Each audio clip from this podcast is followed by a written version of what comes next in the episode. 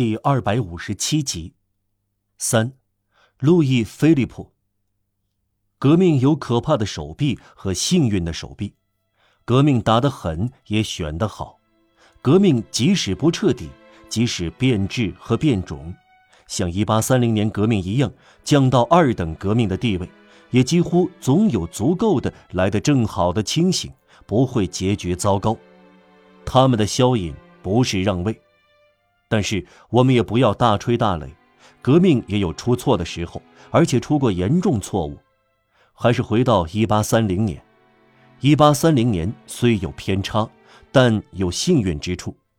革命突然终止之后，在所谓社会秩序确立的过程中，国王比君主政体更有用。路易·菲利普是一个少有的人。历史肯定会给他的父亲减轻罪责，他的父亲值得谴责，而他值得尊敬。他具有各种私人美德和几种功德。关心自己的身体、财产、人品、事物，了解一分钟的价值，而有时认不清一年的价值。有节制、宁静、平和、耐心，老好人、好君主，与妻子同床共寝。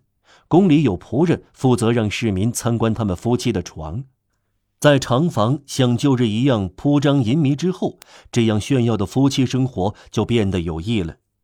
他懂得所有的欧洲语言，更为罕见的是懂得各种利益的语言，而且会讲这些语言。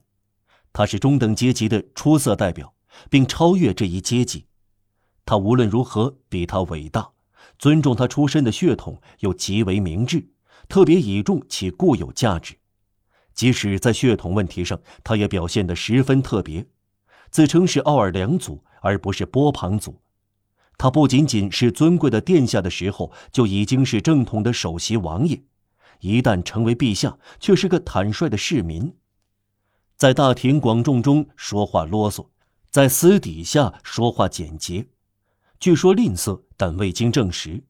说白了，他很节俭，但出于心血来潮或责任，也会挥金如土。有文学修养，但对文学不感兴趣。是贵族，但没有骑士精神，普通、平静而强有力，受到家庭和家族的爱戴。舌灿莲花是个看穿世事的政治家，内心冷漠，受眼前利益主宰，事必躬亲，不会记仇，也不报恩，无情的以高超才智对待庸才，善于利用议会的多数，批驳在王座下低声抱怨的不可思议的一致。感情外露，有时不够谨慎，有时又极其灵活，办法多，脸变得快，假面具也多，借欧洲恐吓法国，又借法国恐吓欧洲。不可否认，热爱法国，但更喜欢他的家庭，更看重统治而不是权力，更看重权力而不是尊严。这种倾向有其有害的一面，一切力求成功的。容忍诡计，绝对不放弃卑劣手段，但是这种倾向也有有利的一面，避免政治发生激烈冲突，国家发生分裂，社会发生灾难。细心、准确、警惕性高，专心一致，有洞察力，不知疲倦，有时说话自相矛盾，违背前言。在安科纳大胆反对奥地利。在西班牙坚持不懈地反对英国，炮轰安特卫普，赔偿普里查德，满怀信心地唱马赛曲，从不沮丧，从不厌倦，不赞美美好和理想，与大胆豪迈无缘，反对乌托邦，怪想，愤怒，虚荣，恐惧，具有顽强不屈的各种品质。在瓦尔米是将军，在热马普是士兵。八次遭到暗杀，始终笑容满面，像枪骑兵一样勇敢，像思想家一样勇往直前。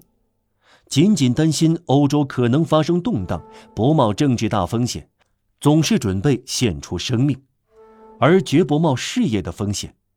把自己的意图化为影响，以便让人听从智慧，而不是听从国王。善于观察，而不是猜测。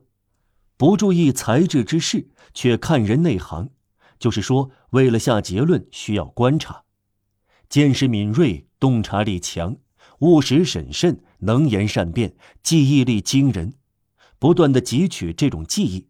只有这一点同凯撒、亚历山大和拿破仑相似，了解事实、细节、日期、专有名词，不时倾向。激情、民众的各种才能、内心愿望，隐藏不露的心灵激动，一句话，一句所谓看不见的意识流程。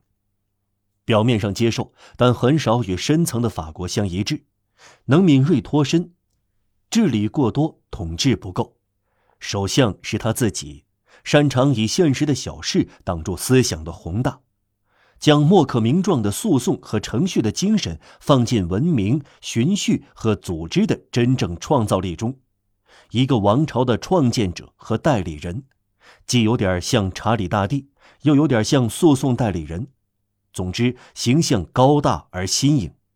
这个君主即使法国不安，也能掌权；即使欧洲嫉妒，也能显示强大。路易·菲利普将跻身于本世纪杰出人物之列，以及历史上最著名的统治者之中。如果他有点爱荣誉，如果他意识到什么是伟大，就像意识到什么是有用的话。